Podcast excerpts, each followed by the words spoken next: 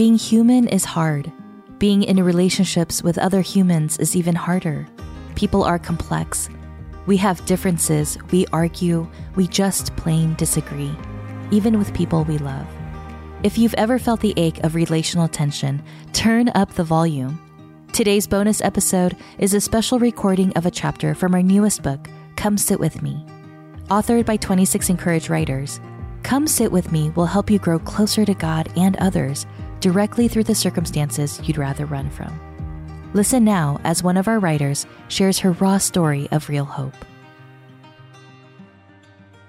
How to Deal with Toxic People Written and read by Bonnie Gray. Michelle was a friend from high school. She was always nice to me, sharing her lunch and inviting me to her house after school to study. While we had a great friendship as teenagers, the dynamics changed once we grew up and became moms. Whenever I'd mention feeling overwhelmed with motherhood, like how the laundry was piling up, she'd make comments like, that's because you let laundry pile up. You wait until the weekend when it's a big pile and it becomes a big chore. I do my laundry in small loads throughout the week.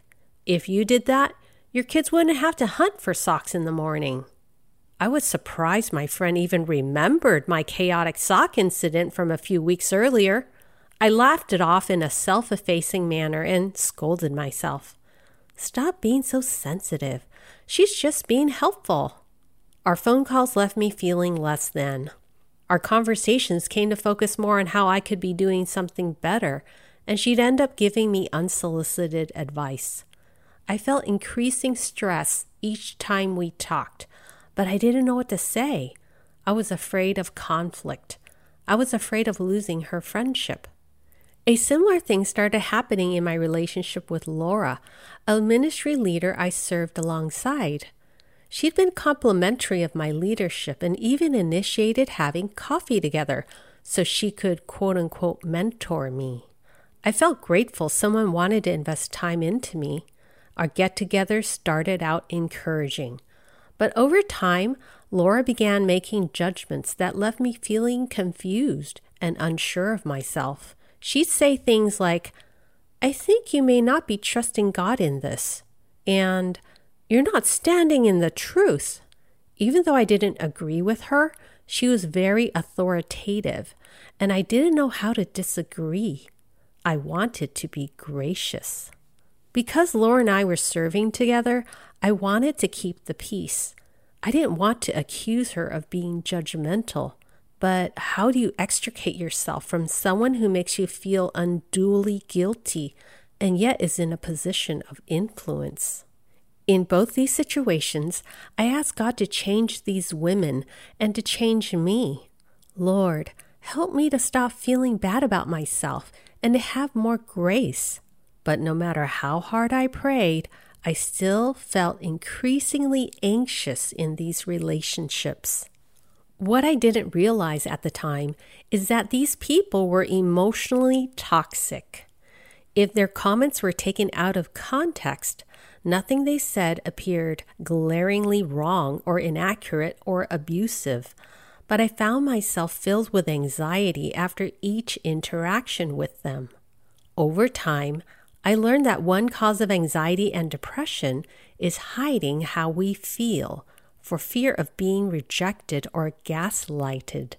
Gaslighting happens when someone manipulates you into questioning your reality or invalidates your experiences, views, or feelings as being wrong, too sensitive, or imagined.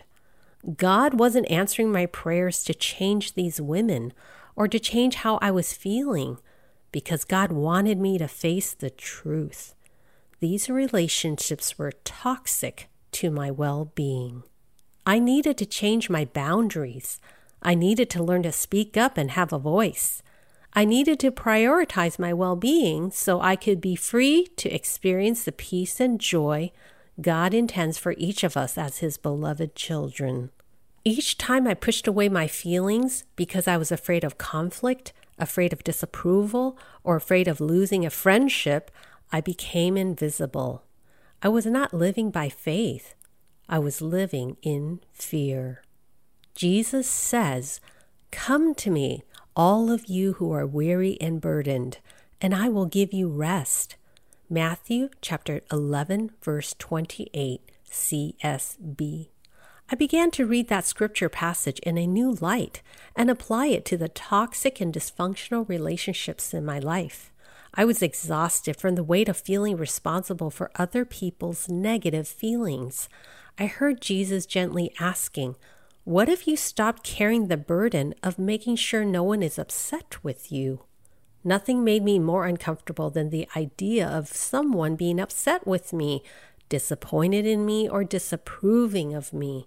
But the gentle voice of the shepherd whispered that he cared more about my emotional and spiritual wellness than my comfort. He cared more about my freedom than maintaining appearances for the sake of a toxic friendship. So I began to ask myself two questions. If I am being uncomfortably honest, one, what relationship or relationships in my life is toxic and why? And two, what do I need to say or do to move that relationship towards a healthier place? Lord, help me to be more honest than I'm comfortable with. This became a prayer God placed on my heart, and it did not go away until I acted on it. Come sit with me and learn together. Asking these questions led me on a life changing journey to reevaluate the coping mechanisms I developed over the years. To survive growing up in a dysfunctional family, I internalized every abusive word and took on the role of caretaker and peacemaker, no matter the personal cost. I believed it was up to me to make sure everyone was okay. This was my duty. But God was on a quest to dismantle my own toxic beliefs and the coping mechanisms that no longer protected me. God was now empowering me to grow in my faith and to heal in ways I never knew were possible. God never meant for us to carry the burden of changing other people's minds about us. He never meant for us to be responsible for other people's emotional baggage, sin, and wounds. I had to learn to create healthy boundaries, and I had to ask God for courage to speak the truth to the toxic people in my life. This wasn't easy for me. Maybe it's not easy for you either. My father left when I was seven I didn't have an earthly, loving father who gave me permission to be honest. My mother was not a loving person. She was verbally and emotionally abusive, always making me question my choices and putting me in a double bind. It was always either her way or the highway. My mother's way of controlling me was to make me feel guilty, so that in order to prove my love to her, I had to do X, Y, and Z. But I have a loving Heavenly Father who is rewriting those scripts. Because of Jesus, I don't have to stay stuck in the painful and destructive patterns of my past. Jesus welcomes us just as we are. He loves us unconditionally, whether we are happy or angry, sad or cheerful, worried or carefree. Jesus meets us where we are and invites us to a new life with Him. Jesus meets us where we are and invites us to a new life in Him. On my healing journey, I recognize all the ways I repeated the long ingrained unhealthy pattern of trying to appease toxic people. I incorrectly believed that if only I could love them and care for them more or be kinder to them, then they would stop being toxic. But toxic people exploit the desire to keep the peace and the fear of rejection. You can't change another person, but you can learn healthy ways to handle hard relationships. Here are five tips for coping with toxic people. 1. Don't stay silent. You matter. Tell someone about the toxic person in your life. It is not your job to protect the toxic person who has hurt you. You need to protect yourself. You are worthy to be loved. The first step to protecting yourself is to speak the truth. You've tried with all your might to protect that person who's wounding or has wounded you. But suffering in silence is not what our loving Savior wants for you. As I write books, speak to women, and share my story of breaking free from toxic relationships to be God's beloved daughter, I'm often asked, but if I speak up about my fill in the blank, mom, dad, husband, children, pastor, church leader, girlfriend, mommy friend, ex boyfriend, ex spouse, won't it reflect badly on them? I don't know how to share without making them look bad. It's normal to have a fear of shame and to not want to others to think you have a bad marriage, bad children, bad ministry, bad family, and so on. In response, I say, I care about you. Jesus cares about you. He cares about your well being. God does not want you to hurt anymore.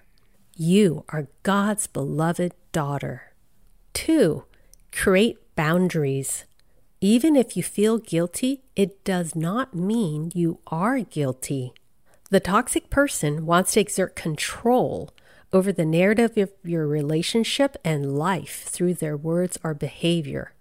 When you create boundaries, they will become upset and say things to make you feel guilty in order to keep you within the box of your fears, inaction, and silence. Just because a toxic person accuses you of being uncaring, overly sensitive, or selfish does not make it true. You do not need to justify your boundaries. You have freedom to set boundaries to protect your well being. Three, Enlist support in role play conversations. Being assertive and speaking up for yourself with a toxic person is a new, odd, and scary experience if you've never been given permission to do so. Not sure what to say or where to start? That's okay. Don't be shy to ask a loving friend to help you write a script and role play the boundaries conversation with you. We all need practice and support in creating new patterns of relating. That's what I had to do. Four, limit the time you spend with toxic people. People who are emotionally toxic are very good at intimidation, manipulation, and gaslighting, so be gentle with yourself. It is easy to feel confused, anxious, and scared, or to freeze up when you engage with a toxic person so limit the time you spend with them. When conversations get overwhelming, stick to stating what they did or said, how it makes you feel, and what action you will take and the changes you will make. Do not ask the toxic person for permission to enact these changes. You are not seeking agreement. You are communicating your boundaries. 5. Grieve the death of expectations and dreams. I had to grieve the death of my expectations and dreams for the ideal friend, mentor, and mom I longed for, so I could grow into the daughter of a loving Heavenly Father.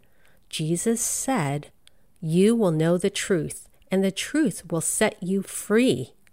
John chapter 8, verse 32, CSB. It's important to God that we trust Him with the truth, even if it hurts. We experience a powerful rest when we give God the burdens we were never meant to carry. People sometimes ask me if I've forgiven my mother for the decades of verbal and emotional abuse. I have done the hard work of grieving and healing. I have forgiven my mother. She was my whole life, and I love her more than anyone may understand. While forgiveness takes one person, reconciliation takes two. Loving our parent, spouse, friend, mentor, or pastor does not mean open borders to toxicity, fear, intimidation, or manipulation.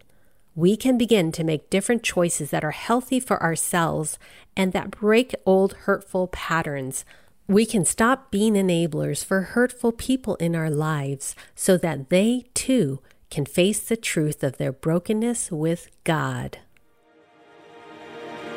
We hope today's story has encouraged your heart and made you feel less alone in the messy business of being human. Let's keep sitting and learning together. Our new book, Come Sit With Me How to Delight in Differences, Love Through Disagreements, and Live with Discomfort, is now available. Get your copy today at dayspring.com or wherever books are sold.